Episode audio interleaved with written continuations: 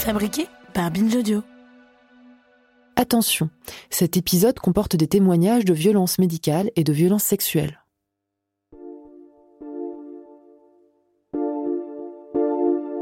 Salut, c'est Thomas Rozek.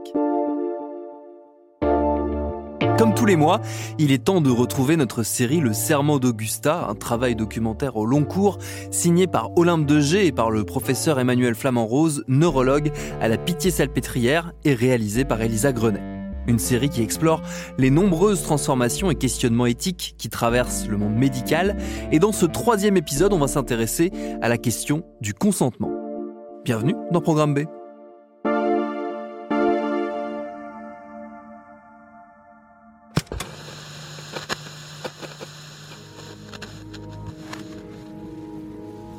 Ce qui m'a donné envie de poser mon regard naïf sur le monde de la santé, c'est le sujet du consentement.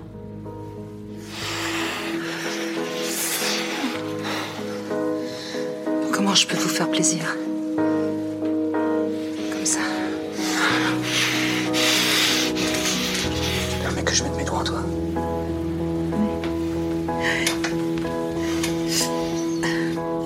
En tant que réalisatrice de films, et en tant que réalisatrice de porno en particulier, cela fait plusieurs années que je suis aux prises avec le sujet du consentement lors du tournage de scènes intimes.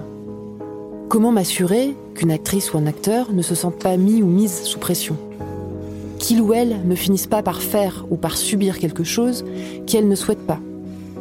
Comment m'assurer que le contact de mains étrangères sur son corps sera bien vécu? Comment m'assurer qu'elle se sentira toujours en mesure de demander à ce que l'on arrête le geste, le contact, la scène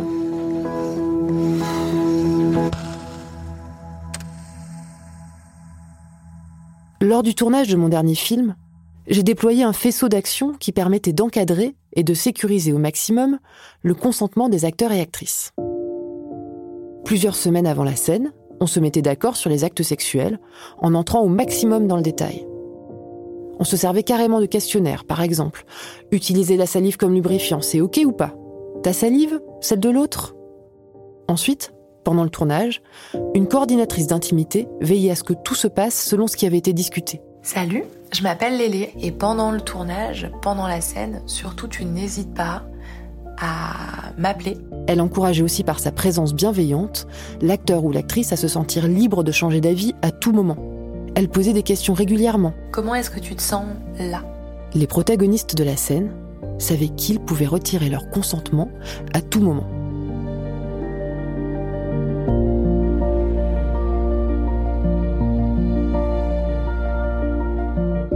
Bref, je travaillais sur tout ça quand le hashtag Paye ton gynéco a envahi les réseaux sociaux.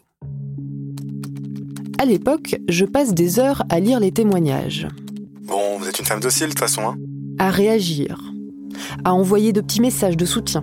Les situations décrites sont nombreuses, violentes. D'habitude, les femmes, dès qu'on les touche, elles queen. Et ce qui revient souvent, ce sont les actes médicaux exercés sans recueillir le consentement de la patiente. Quand tu sursautes à cause d'un geste invasif non annoncé et qu'on te répond Vous n'êtes pas prête pour prendre du plaisir. Ou sans le respecter. Oh, ça va madame, c'est que deux doigts. À force de lire ces témoignages de violences gynécologiques, j'ai réalisé quelque chose. Entre un tournage de porno et une consultation gynéco, il y a des similitudes. Dans les deux cas, il y a, d'un côté, une personne qui expose son intimité dans un environnement qu'elle ne connaît pas, et de l'autre, une ou plusieurs personnes habillées qui l'entourent et qui dictent le déroulement des choses.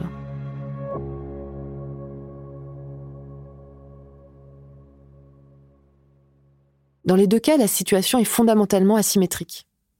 Et dans les deux cas, le fait qu'on touche à l'intime, au sexuel, la rend encore plus sensible. Alors je me suis dit que si dans le monde du porno on était capable de réfléchir à la notion de consentement et d'y travailler activement, il y a aussi des médecins qui pourraient s'y mettre.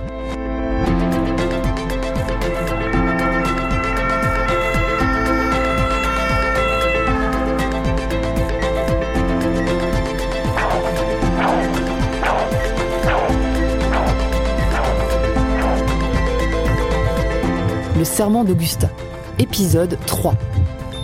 Je rechercherai le consentement activement et à chaque instant.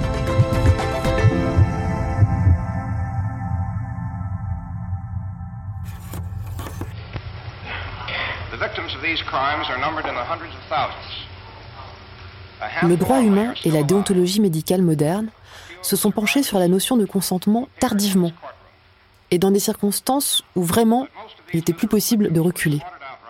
On est en 1946.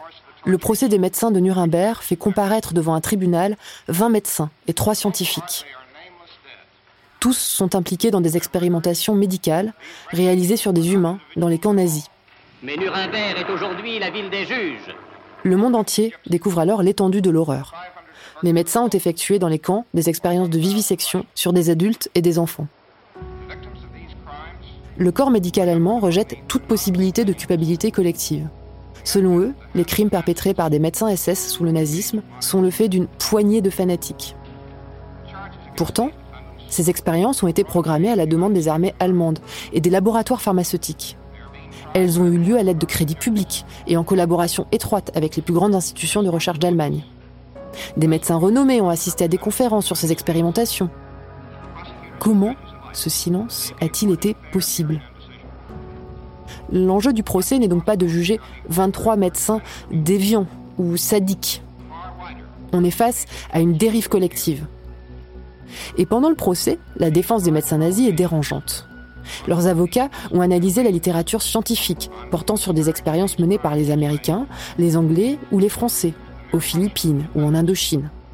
Et ils révèlent que ces expérimentations ont été effectuées sur des autochtones, pauvres et analphabètes, sur des détenus privés de liberté, sur des handicapés placés en institution ou sur des condamnés à mort. Le procès de Nuremberg se fait alors le procès de la recherche médicale et de sa morale utilitariste. L'enjeu est de taille. Il faut condamner la barbarie nazie en évitant de condamner avec elle l'expérimentation humaine. Au terme des 133 jours de procès est donc rédigé le Code de Nuremberg, le premier code international d'éthique médicale. Fondé sur les dépositions des experts et des victimes, il reprend des principes connus et acceptés depuis le début du XXe siècle. Et les deux premiers mots de la première règle du Code de Nuremberg sont le consentement. Le consentement volontaire du sujet humain est absolument essentiel. Cela veut dire que la personne concernée doit avoir la capacité légale de consentir, qu'elle doit être placée en situation d'exercer un libre pouvoir de choix, sans intervention de quelque élément de force, de fraude, de contrainte, de supercherie, de duperie. Dans le Code de Nuremberg, c'est le consentement éclairé des sujets qui permet de tracer la frontière entre la recherche médicale acceptable et la barbarie.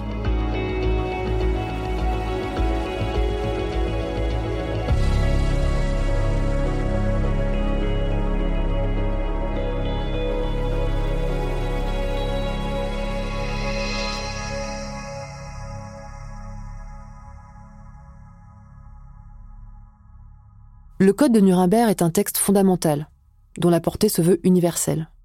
Pourtant, pendant des décennies, il reste lettre morte. Et des expériences scandaleuses continuent d'être menées aux États-Unis. Les résultats sont publiés dans les revues les plus prestigieuses. En France, c'est un peu différent. On considère plutôt que les gens qui sont soignés gratuitement dans les centres hospitaliers universitaires peuvent bien, en échange, donner d'eux-mêmes et participer au progrès de la science. Tout cela est tellement évident qu'il n'y a aucun besoin de les informer. Cette situation a duré jusqu'en 1988. Pourquoi un tel mépris mondial du consentement éclairé?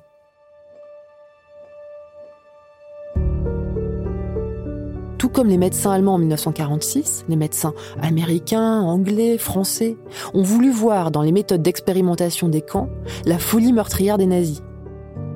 Ces 23 accusés, c'étaient des monstres. Et dans ce cas, pas besoin pour les médecins ordinaires, qui ne sont pas des monstres, de se pencher sur leurs propres pratiques. Cette lecture du monde qui sépare les monstres des bonnes personnes permet de ne surtout pas remettre en question la culture, l'usage, et de préserver le statu quo. On y a encore recours aujourd'hui.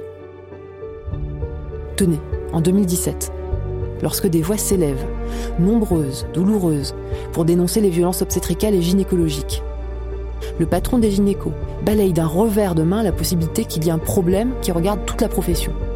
Il explique que, pour lui, ce ne sont pas les pratiques des gynécos qui doivent être remises en question, que ces violences sont des cas isolés, le fait de rares brebis galeuses. Pourtant,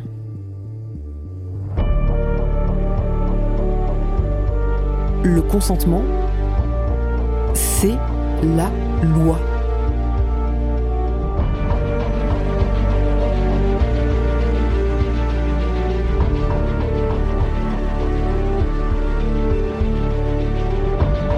Dans la médecine clinique, le consentement est consacré par la loi du 4 mars 2002, relative aux droits des malades. La loi Kouchner.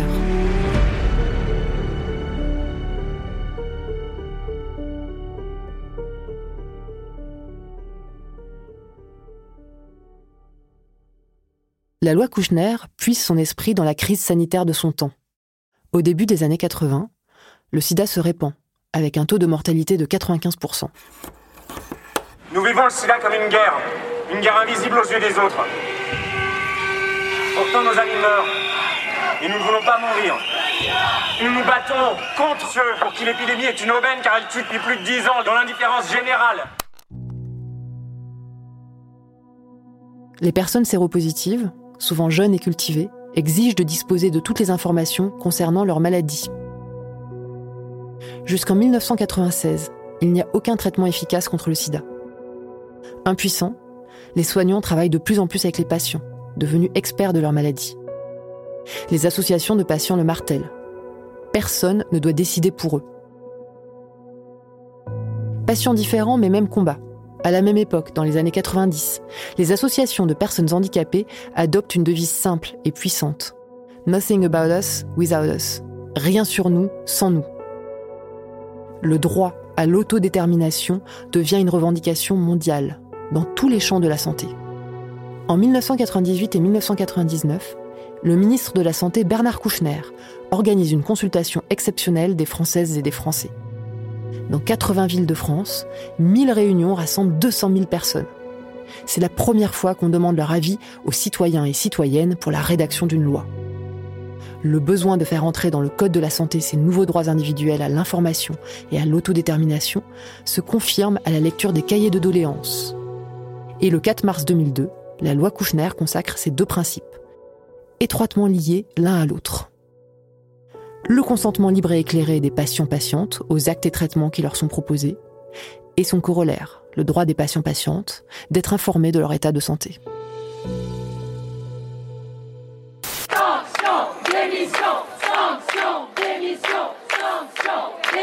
Émile Daraille, professeur de gynécologie, grand spécialiste de l'endométriose, est accusé de violences physiques et psychologiques par des dizaines de patientes. Une enquête a été ouverte après deux plaintes pour viol. La secrétaire d'État, Chrysoula Zakharopoulou, qui est gynécologue, est accusée de fait de viol par d'anciennes patientes. Le 27 mai, le parquet de Paris a ouvert une enquête. Le mot viol, qui est utilisé pour qualifier les actes de ces deux médecins reconnus, spécialistes de l'endométriose, choque de nombreux gynécologues, qui évoquent une grande confusion. Mais que disent la loi et la jurisprudence? Maître Le Carpentier, avocate pénaliste, nous explique que dit le texte hein, sur le viol? Euh, Le texte euh, définit clairement le viol hein, comme un acte de pénétration sexuelle de quelque nature qu'il soit, ou tout acte bucogénital. Pour être caractérisé, c'est-à-dire pour être reconnu en tant que viol, euh, il faut que soient réunis deux éléments, l'élément matériel et intentionnel. L'élément matériel du viol est à la fois un acte de pénétration sexuelle. Euh, ça peut être une pénétration euh, par le biais euh, d'objets, de corps étrangers. On peut penser, dans notre cas de figure, au spéculum ou à un, un, appareil pour échographie endovaginale. Cet acte de pénétration, en plus, il doit avoir été commis soit par violence, soit par contrainte, soit par menace, soit par surprise. On parle souvent de consentement aujourd'hui, ou d'absence de consentement, mais il faut quand même rappeler que le consentement n'existe pas dans le texte. Mais les juges vont déduire l'absence de consentement de la personne justement par l'usage de violences, de contraintes, de menaces ou de surprises. Dans le cas qui nous intéresse, la contrainte, elle peut être morale, notamment s'agissant de patients qui s'adressent à des soignants avec des problématiques médicales dans l'espoir d'une solution et donc qui sont euh, de facto euh, dans une position en fait de vulnérabilité. Le simple fait de en fait d'être patiente en salle de consultation médicale, ça peut, voilà, de facto permettre d'établir l'existence d'une contrainte. La Cour de cassation a pu considérer que le fait pour un patient de se rendre chez un médecin et de donc de s'attendre euh, à des actes purement médicaux peut le mettre dans une position de surprise quand il en est euh, tout autre finalement euh, au moment de la consultation. la surprise, c'est peut être aussi le fait d'être endormi, d'être anesthésié. Le viol nécessite qu'un élément intentionnel soit établi. On parle aussi d'élément moral. Cet élément intentionnel, c'est la volonté de lui imposer un acte de pénétration sexuelle. Alors, on peut se demander finalement comment est-ce que les juges peuvent établir ou prouver quelle était l'intention euh, du, euh, de la personne mise en cause Eh bien, en se penchant sur les faits, c'est-à-dire sur les éléments matériels, c'est-à-dire le comportement de la personne. Euh, s'agissant de gynécologues qui ont été accusés de viol, la Cour de cassation, elle retient que cet élément intentionnel, il peut se déduire notamment du fait d'imposer des consultations rapprochées à une patiente, des touchés vaginaux rapprochés mais qui ne sont pas justifiés par nécessité médicale, le fait de, ne pas utiliser de gants, le fait de faire des mouvements de va-et-vient pendant ces touchés vaginaux, ou encore le fait d'avoir des propos à caractère sexuel pendant la consultation. Dans ces cas de figure, c'est vrai qu'effectivement, euh, l'intention d'imposer un acte de nature sexuelle paraît difficilement euh, euh, contestable. Alors on peut se demander finalement quels sont les, recours pour les, patientes ou les patients qui ont le sentiment que ils ont été l'objet d'une pénétration sexuelle qui n'était pas euh, voulue au cours d'une consultation, sans qu'il y ait pour autant euh, viol euh, ou violence, parce que l'intention du praticien n'était pas celle-là. Dans le cas des affaires d'Araï et Zakharopoulou, on n'est pas dans le cas de médecins qui sont des délinquants sexuels. Toi, Emmanuel, ça te choque, ce mot viol, dans ce contexte?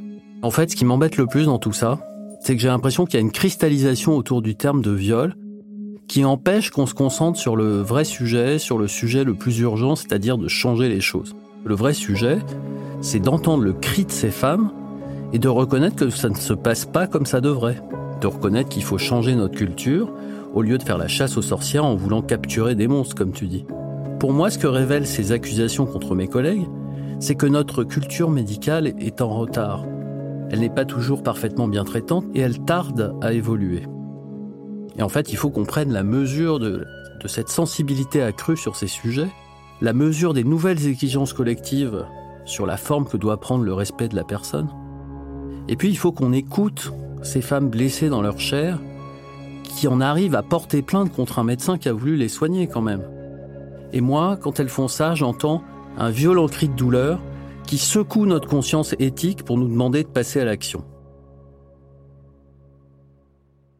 Je m'appelle Dr Perrine Millet, je suis gynécologue obstétricienne, praticienne hospitalière à la retraite et coordinatrice de la seule formation universitaire diplômante sur euh, les violences faites aux femmes et aux enfants. Alors comment euh, la maltraitance euh, s'est exercée dans mes jeunes années euh, Il y avait à l'époque une forme de déni de ce qui se passe dans la consultation gynécologique, c'est-à-dire que on ne tenait absolument pas compte du fait que la consultation gynécologique concerne le sexe des femmes l'abord que j'avais lors de l'examen était un abord qui euh, consistait à dire à la dame, quand je voyais bien que le périnée était un peu fermé, un peu voilà, qu'il y avait une réticence, qu'il y avait une sensibilité. Euh, je disais à la dame ce qu'on m'avait appris, ce que j'avais vu faire et dire. Je disais à la dame, détendez-vous, madame. Ce qui actuellement est pour moi une aberration puisque euh, les conséquences euh, du stress post-traumatique sur le périnée et la sphère pelvienne est bien euh, documentée dans la littérature médicale. Je pense que j'ai donc, dans certaines circonstances, été amenée à faire une prise de contrôle et de contrainte sur le corps des femmes et l'examen gynécologique avec pénétration du spéculum et euh, toucher vaginal qui s'apparente pour moi à une forme de viol. Alors je sais qu'il y a eu euh, tout récemment une grande controverse à ce propos dans les médias euh, sur le fait d'employer le terme viol.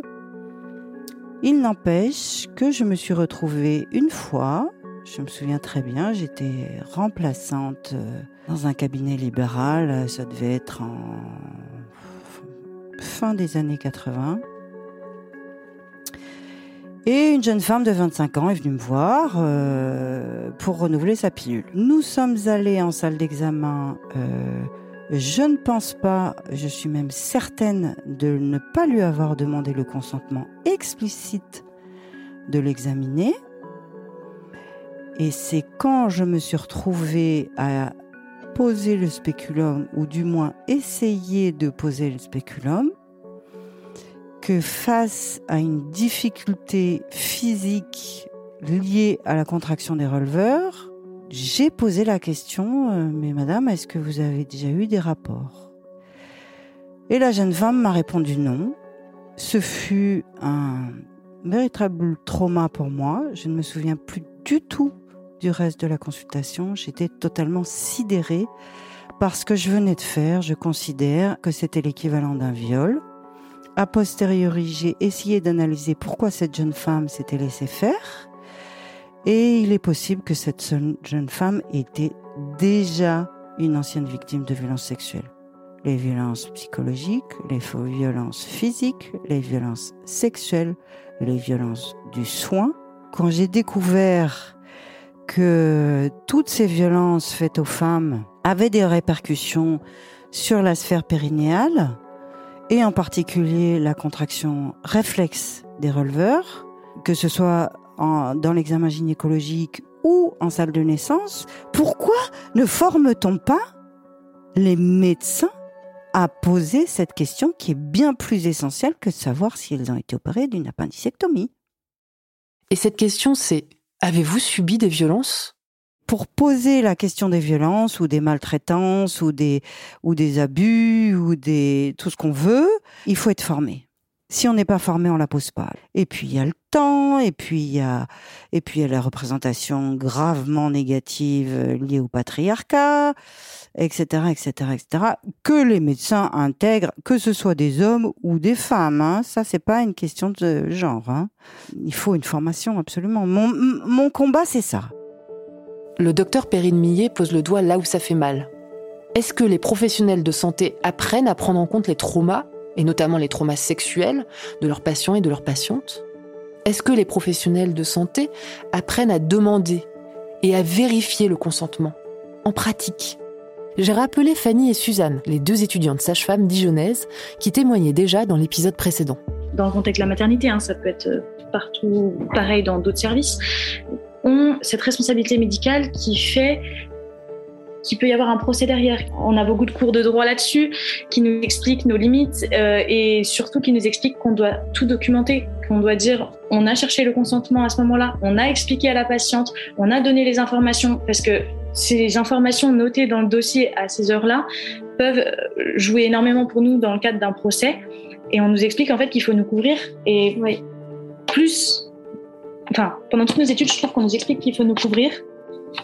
Beaucoup moins, on nous explique euh, qu'il faut euh, respecter au maximum euh, les patientes et faire au mieux, comme si c'était nous ou une connaissance à nous qui était en face. Alors que, en fait, si ça amène sur une situation de conflit, c'est parce qu'il y a eu un souci au niveau de la relation avec la patiente. Donc, pourquoi est-ce qu'on ne s'attaquerait pas à cet axe-là directement plutôt qu'à penser à la judiciarisation par la suite?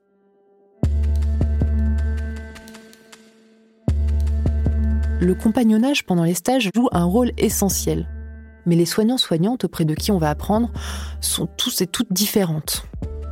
Il y en a qui vont être aiguisés sur le sujet du consentement et d'autres moins.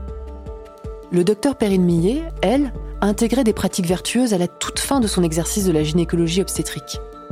Comment j'ai fait les deux dernières années de mon exercice? Dans la façon de faire la consultation, je leur demandais systématiquement si effectivement je pouvais faire un examen gynécologique avant que la dame aille se déshabiller derrière un paravent ou dans un petit bout de pièce où on ne la voit pas se déshabiller.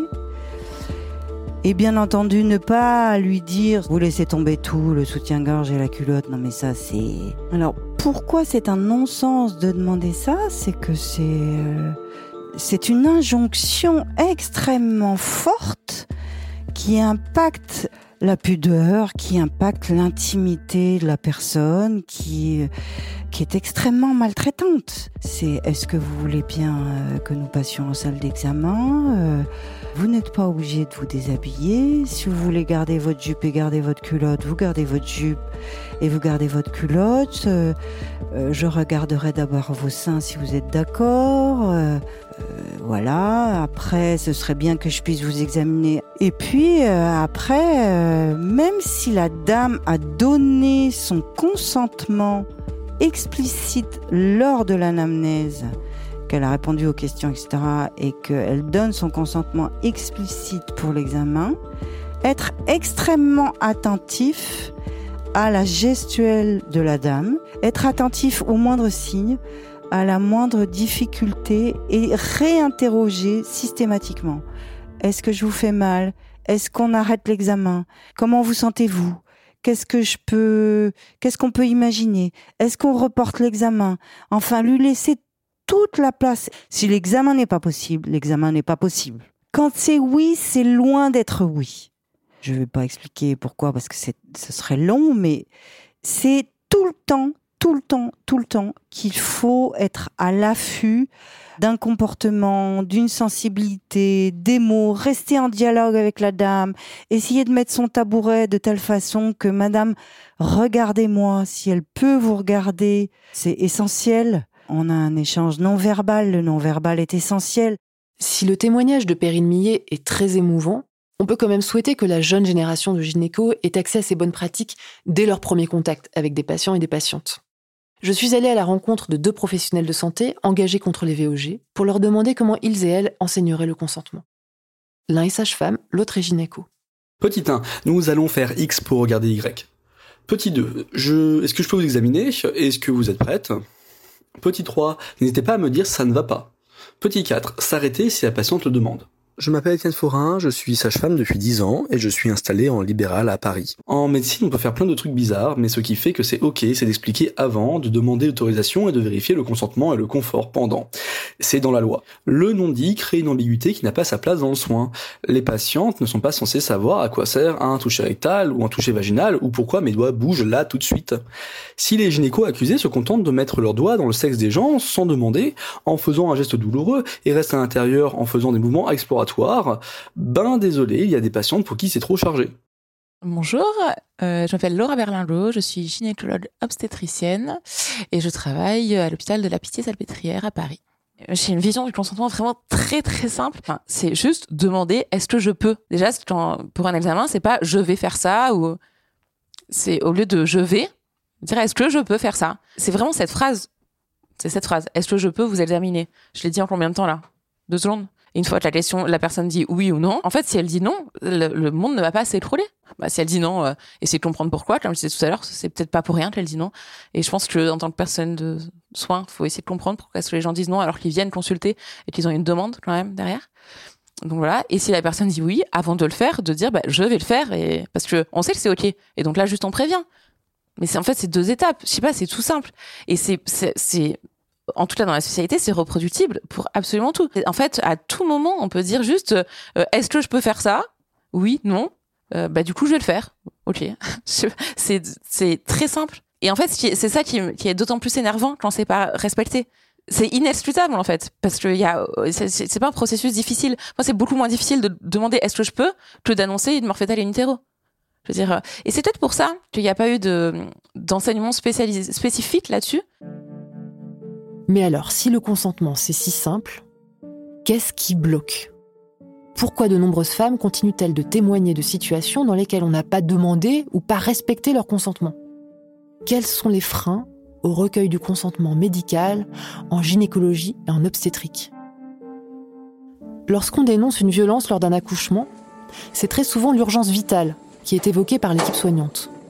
En effet, en France, il existe un aléa médical dans 20 à 30% des accouchements. C'est-à-dire que lors de ces accouchements, il va falloir se servir de forceps ou d'une ventouse faire une révision utérine ou une césarienne. Vous inquiétez pas, on gère. On gère le geste technique peut-être, mais les séquelles psychologiques, c'est une autre histoire. L'urgence n'empêche pas de communiquer, d'informer, d'aider le ou la patient-patiente à se sentir comme une personne, quelle que soit la situation. C'est ce qu'explique Laura Berlingot. Dans les situations d'urgence, ça n'empêche pas de demander. C'est juste dans la manière dont on demande. Je pense pas que je dise euh, est-ce que je peux vous faire une révision utérine? Ce qui, je pense, pourrait aussi choquer la patiente en disant ben, en fait, si vous me demandez, euh, est-ce qu'il y a vraiment besoin de la faire? Effectivement, s'il n'y a pas besoin de la faire, euh, bah, c'est une erreur de ma part de le proposer. Je pense que ce que je dis, c'est vous saignez plus que la normale. Ce qu'il faudrait faire, c'est une révision utérine. Est-ce que vous êtes d'accord pour que je la fasse Le cas de l'hémorragie postpartum, sincèrement, si elle me dit non, je, je, serais pas très bien. Enfin, j'aimerais vraiment beaucoup que son utérus soit vide voir qu'il se contracte et qu'elle arrête de saigner. C'est pas les mêmes enjeux non plus. Donc la, situation d'urgence, oui, ça peut être. On peut vraiment y penser. Bah, en fait, je veux vraiment faire cet examen ou euh, cet examen ou ce geste médical parce que euh, je crois vraiment que ça va sauver, si on va au, maximum, cette, personne. Mais ça n'empêche pas de lui expliquer ce qu'on est en train de faire et de lui demander, même si dans la manière de le présenter, effectivement, on ne le présente pas de la même manière. Et comme Laura Berlingot a travaillé en centre hospitalier universitaire, elle a aussi un conseil pour celles et ceux d'entre vous qui sont externes, si ces situations d'urgence se présentent. Les femmes qui font des hémorragies postpartum massives, elles se sentent partir et elles ont l'impression qu'elles vont mourir. Et en fait, il y a beaucoup d'externes qui me disent, mais du coup, je sais pas quoi faire à ce moment-là, qu'est-ce que je fais et tout. En fait, ce qui est bien, quand je dis, mais tu vois, si t'es externe et que tu sais pas trop quoi faire au milieu, et que, et que tu, tu peux aussi parler à la patiente, tu peux lui expliquer, tu peux la rassurer, lui dire ce qui est en train de se passer. Alors sans euh, te lancer et lui dire, non, mais parce que tu peux parler aussi avec nous, en fait, on est juste à côté. Mais c'est vrai que souvent, les équipes soignantes, elles sont très occupées, elles, elles sont assez euh, obnubilées sur, euh, le côté vraiment technique de, la, chose et le côté où on, parle entre nous dans l'équipe et qui parfois oublie la patiente qui est là, les jambes écartées, euh, la tête à l'envers et qui se dit mais en fait qu'est-ce qui est en train de se passer sur moi?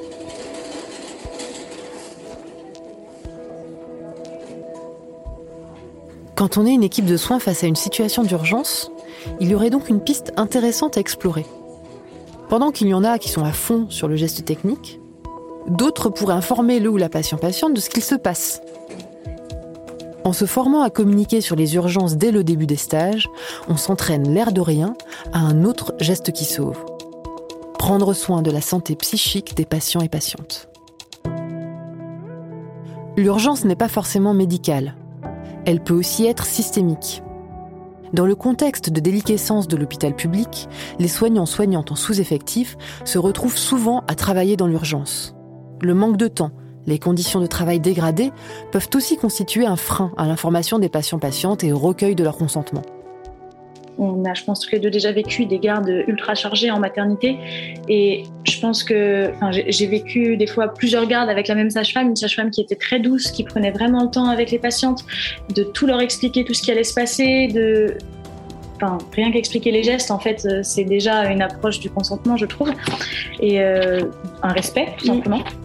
Mais que après pendant les gardes chargées où en fait elle devait s'occuper de 4 voire 5 patientes en même temps et tout d'un coup il y en a une qui accouche donc on peut plus examiner les autres il y en a qui sonnent et dans ces situations là je trouve qu'on prend vraiment moins le temps de d'expliquer aux patientes ce qui va se passer, de leur demander si elles ont des questions.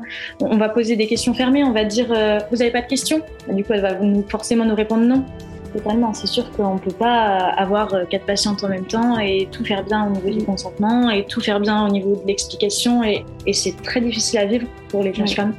Parce que quand on sort de garde et qu'on a l'impression de ne pas avoir bien fait le travail, de ne pas avoir assez bien fait les choses, de ne pas avoir assez bien accompagné, de se dire ah, si j'avais pris plus de temps avec elle, ça se serait mieux passé, mais à la fois on a tout un dossier à remplir dans l'ordinateur à chaque fois et euh, ça devient aussi très administratif et très long. Donc très difficile de prendre le temps.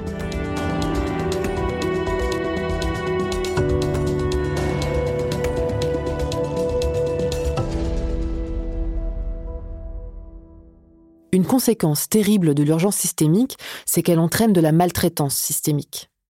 Le tournant gestionnaire de l'hôpital public pousse les soignants et soignantes à travailler à un rythme qui, de facto, nuit à la qualité du soin.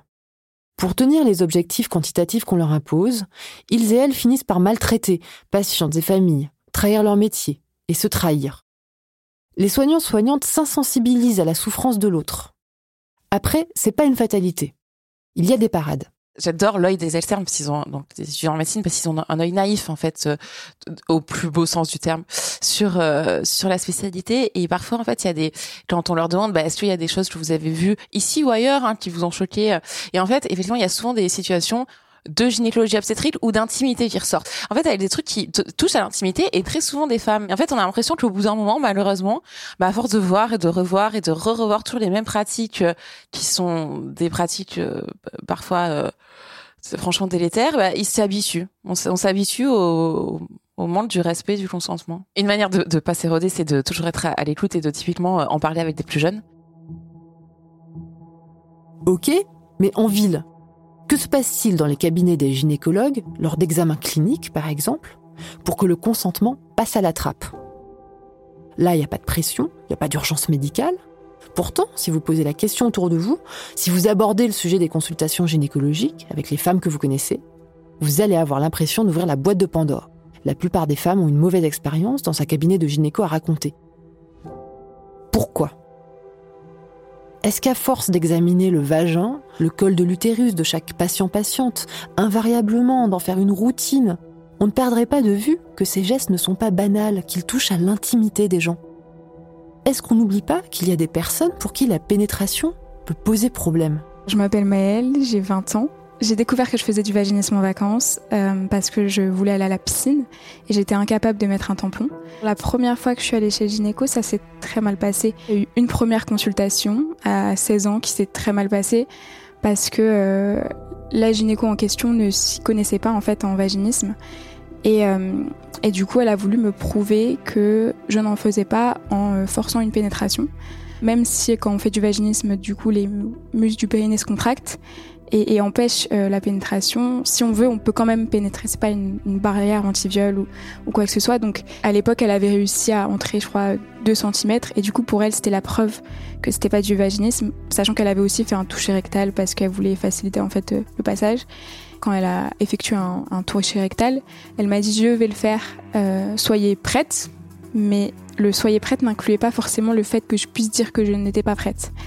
Et de la même façon, quand je me suis mise à pleurer, elle n'a pas arrêté de me toucher pour autant. J'ai pas osé lui dire qu'il y avait un problème. C'est-à-dire que euh, je pleurais et j'essayais de me rhabiller, mais j'étais incapable euh, de lui dire euh, ce que vous avez fait c'est pas bien ou vous m'avez fait du mal parce que je me disais bah c'est son métier. Du coup du c'est qu'il y avait une bonne raison. Et puis, elle avait quand même la volonté de me prouver que je ne faisais pas du vaginisme. Et donc, je me disais, ça part d'une bonne intention. Et donc, je me disais, bah, finalement, c'est, c'est moi qui suis un peu euh, chochotte parce que je pleure et qu'elle me disait bah arrêtez. Euh, du coup moi ça m'a plus bloqué qu'autre chose et ensuite j'ai complètement arrêté d'aller consulter des gynécos.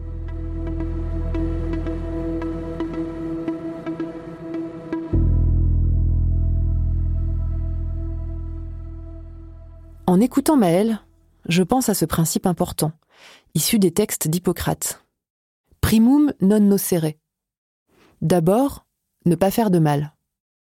Ce commandement de prudence, et surtout de non-malfaisance, enseigne aux soignants-soignantes que face à un problème, il vaut mieux ne pas faire quelque chose, ou même ne rien faire du tout, plutôt que risquer de faire plus de mal que de bien. Un autre frein au recueil d'un consentement explicite est l'idée que si on se retrouve sur la table d'examen, eh ben on est d'accord pour tout le reste. On est nombreux et nombreuses à partir du principe que si quelqu'un a pris rendez-vous avec un ou gynéco, est venu au cabinet, s'est déshabillé, eh ben cette personne s'attend à être examinée. Cette personne a consenti implicitement à ce qu'il se passe ensuite, y compris aux pénétrations nécessaires à l'examen clinique par exemple. Eh bien non. Il faut qu'on se rentre dans la tête collectivement, qu'on soit patient-patiente ou soignant-soignante, que le consentement médical, c'est comme le consentement sexuel. Il ne peut pas être implicite, il doit être explicite. Et il peut être retiré à tout moment. Dans une relation asymétrique, où une des deux personnes est en position d'autorité, c'est à elle qu'incombe la responsabilité d'être proactive, de poser encore et encore les questions. Vous êtes d'accord? On y va? Ça va? On n'a pas été éduqué dans une culture du consentement, alors il faut l'apprendre, par nous-mêmes. Moi, en tant que réalisatrice, j'ai longtemps été dans l'ignorance. Sur mes premiers tournages, au début des années 2010, je partais du principe que les acteurs et les actrices étaient assez grands pour me dire s'ils n'avaient pas ou s'ils n'avaient plus envie de faire quelque chose. Alors je me montrais à l'écoute, mais je comptais surtout sur elles et eux pour s'exprimer. Aujourd'hui, je pense que c'était euh, bah, une connerie. Quand il y a des dizaines de gens sur le plateau, quand il y a des dizaines de milliers d'euros de lumière qui chauffent, de caméras qui tournent, bah, il y a des acteurs et des actrices, pas tous, hein, mais quelques-uns, qui peuvent être intimidés et qui s'exprimeront pas. À qui il va falloir tendre la perche tout au long du tournage pour être sûr que ça va. Quand j'ai compris ça, j'ai aussi compris que je demanderais jamais trop. Ça va?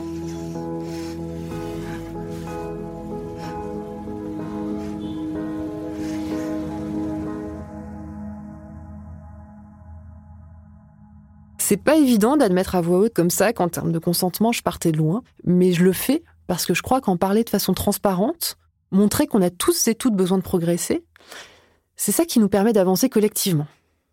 Il faut parler de nos erreurs. Il faut accepter l'idée qu'on part tous et toutes de loin.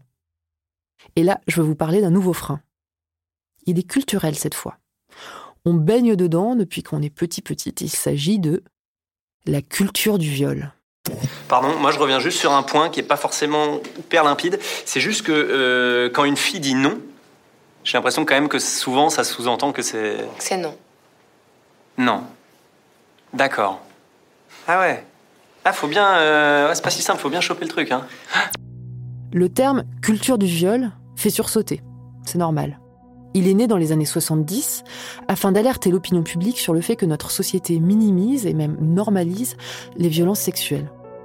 Et si la culture médicale, et gynécologique en particulier, tarde à évoluer sur le thème du consentement, c'est aussi parce qu'elle s'inscrit dans ce contexte général où la culture du viol touche à peu près tous les domaines de notre société. Car la culture du viol s'appuie sur un système de dénégation. Oui, bien sûr, les viols existent. Oui, c'est très grave. Oui, les violeurs doivent être fermement condamnés. Mais attention, les viols n'existent pas dans notre monde, pas dans notre univers professionnel à pas dans nos institutions, pas chez ceux que nous côtoyons, et encore moins chez ceux que nous admirons. Comment ce déni résiste-t-il au nombre des témoignages de victimes? Avec des stéréotypes, avec des mythes. Par exemple, un vrai viol, c'est quand l'agresseur a une pulsion sexuelle irrépressible. Fait, le viol ne relève pas du désir, il relève de la volonté d'instrumentaliser, de soumettre, de dominer. Ou encore, une vraie victime crie et se débat forcément. Fait, on ne peut pas se débattre quand on est sidéré par ce qu'il se passe. Un viol, c'est aussi quand on nous impose une pénétration sexuelle dans une situation d'autorité ou de domination. La vraie victime se dépêche d'aller porter plainte juste après les faits. Le chiffre, 9 victimes sur 10 ne portent pas plainte car le trauma peut générer une dissociation, voire une amnésie qui rend très difficile le fait de parler après le viol et de porter plainte. Il y a beaucoup de femmes qui mentent sur leur viol pour se venger, pour soutirer de l'argent, pour attirer l'attention médiatique sur elles, ou parce qu'elles regrettent d'avoir eu ces rapports sexuels. Les chiffres. On estime que les fausses accusations de viol représentent 3 à 8% des plaintes. Sachant que 9 personnes sur 10 ne portent pas plainte, pourquoi au nom de ce petit pourcentage faudrait-il soupçonner toutes les victimes présumées?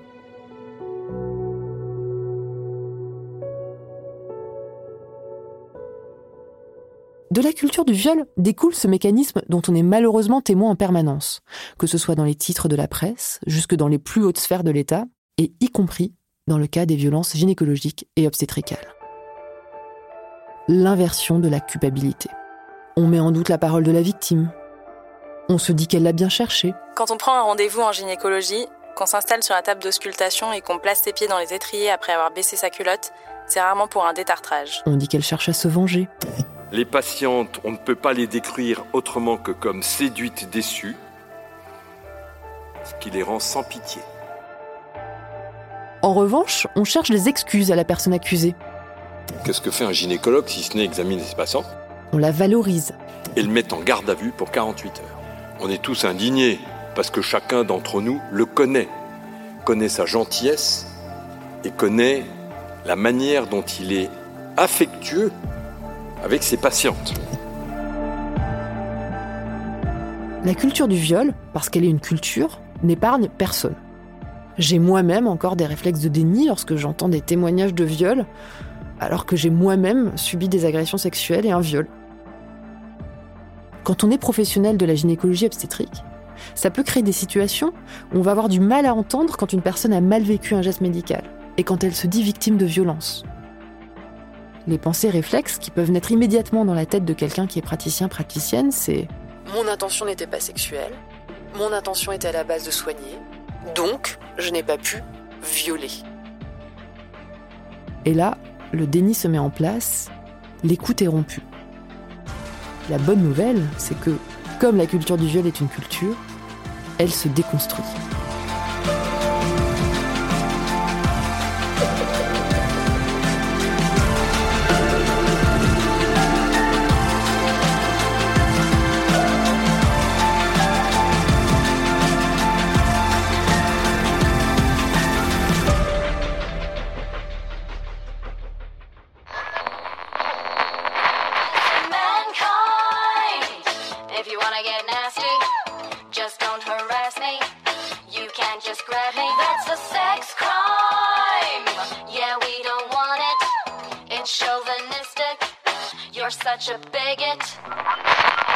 Le dernier frein que je voudrais évoquer est un peu paradoxal.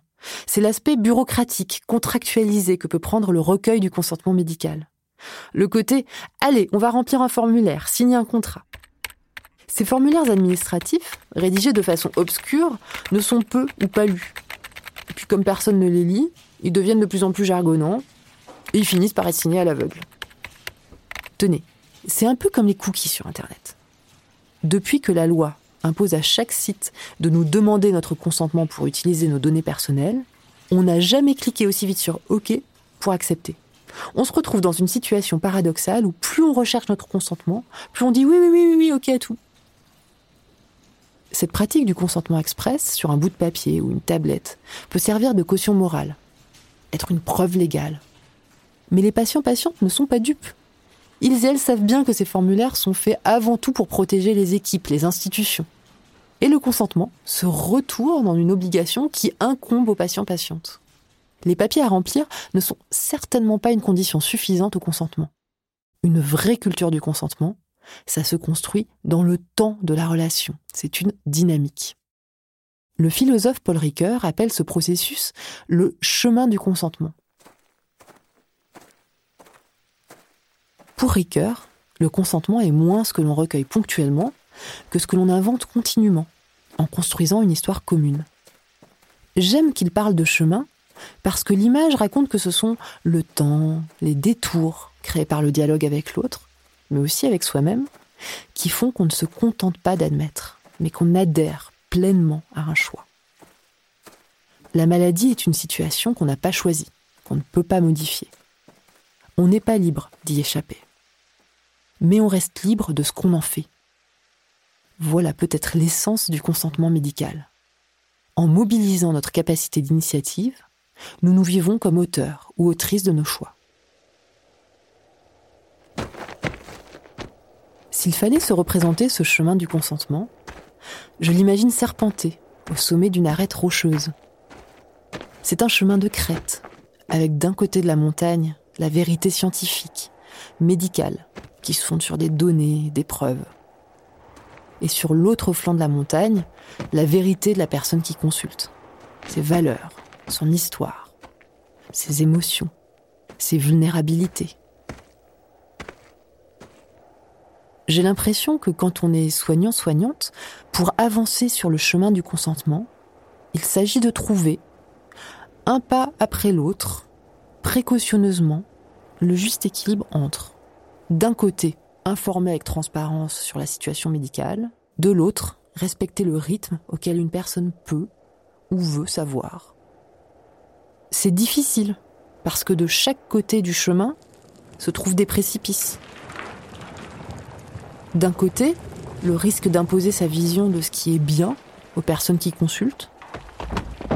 De l'autre, le danger de se décharger du poids de la décision médicale sur les patients-patientes. Mais ce qui permet de tracer la route, c'est le sens profond du mot consentement. En latin, consentio signifie être de même sentiment, faire cause commune. Et le bout du chemin, la bonne issue, c'est pas qu'une personne accepte ou refuse, c'est qu'elle décide en fonction de ses priorités et à la lumière des connaissances scientifiques. J'aime bien cette métaphore du chemin, parce que pour moi, le, le sujet du consentement, En fait, c'est le sujet de l'alliance thérapeutique. C'est la création d'une relation de, confiance sur la durée. J'ai appris qu'aux États-Unis, il y avait des médecins qui, euh, des médecins gynécologues, qui avaient fait installer une caméra dans leur cabinet de consultation pour se protéger euh, bah, des malentendus et puis euh, des procédures judiciaires qui pourraient intervenir. Donc ils filment toute la durée de la consultation, les échanges qu'il y a et puis bah, les gestes qui sont faits. Mais moi, en fait, je pense que une bonne alliance thérapeutique, une bonne relation de confiance, ça te protège mieux des ennuis que euh, une caméra. Voilà. Et puis, euh, ben, ces questions de, consentement et d'alliance thérapeutique, ça me renvoie aussi euh, aux questions autour de la parole du médecin. Donc de prendre soin de ses mots, de faire attention à garder le, le dialogue au sens étymologique du terme, de respecter les silences, de savoir remettre aussi une discussion à plus tard, si je vais un petit peu plus sur la question du consentement, eh ben d'entendre qu'on peut qu'on peut consentir à un moment, puis euh, ne plus consentir, ou euh, même que euh, bah, finalement on peut ne pas consentir du tout. D'ailleurs, il y a pas mal de spécialistes de l'éthique qui proposent de préférer au terme consentement celui de choix. Car pour qu'il y ait dynamique de consentement, il faut dépasser la simple demande d'autorisation et poser la question est-ce que je peux en envisageant la possibilité d'un oui, mais ou d'un non. Ce non n'est pas une impasse.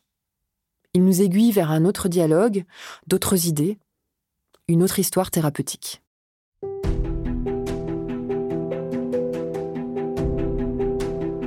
Au bout de 3-4 ans, j'ai trouvé euh, une gynéco qui s'y connaissait. Et avec elle, je me suis sentie à l'aise parce qu'elle essayait pas en fait de me de me prouver que je ne faisais pas du vaginisme, elle essayait plutôt d'adapter sa consultation euh, au blocage que j'avais. Et donc du coup, euh, elle a refusé en fait de faire toute forme de pénétration jusqu'à ce que moi je me sente prête. Elle part toujours du principe que la réponse va être non. C'est-à-dire que euh, elle me dit bon vous faites du vaginisme, du coup ça ce sera pas possible. Et là c'est à moi de la contredire.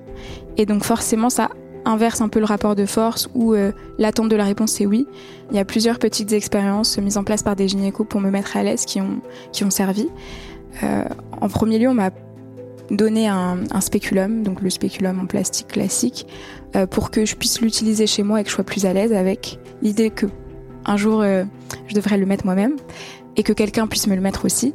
Et donc du coup, je pense que ça a un impact positif sur euh, les prochaines consultations. Le but, c'est d'arriver en fait à 25 ans avec déjà une préparation et d'être déjà à l'aise pour pouvoir le mettre et de pas devoir faire tous les efforts euh, le jour J parce que c'est obligatoire.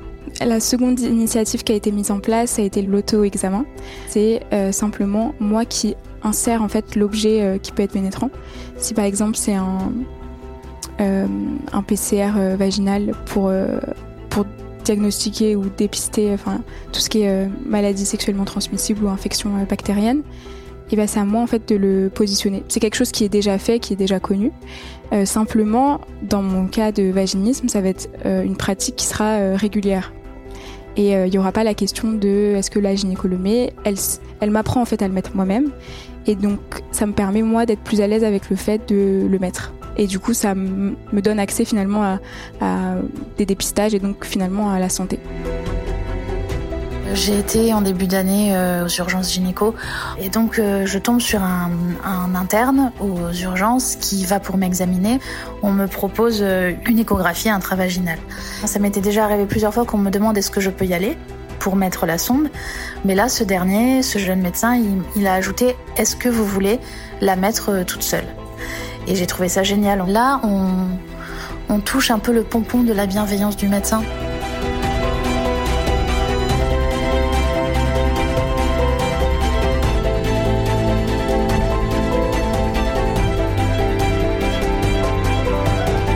Serment d'Augusta est un podcast de Binge Audio, un hors-série programme B en partenariat avec la faculté de médecine Sorbonne Université, écrit par Olympe de G et Emmanuel Flamand-Rose, avec la participation de Rosane Le Saint, réalisé par Elisa Grenet et produit par Anaïs Daïka. En supervision, David Carzon, directeur de la rédaction de Binge Audio.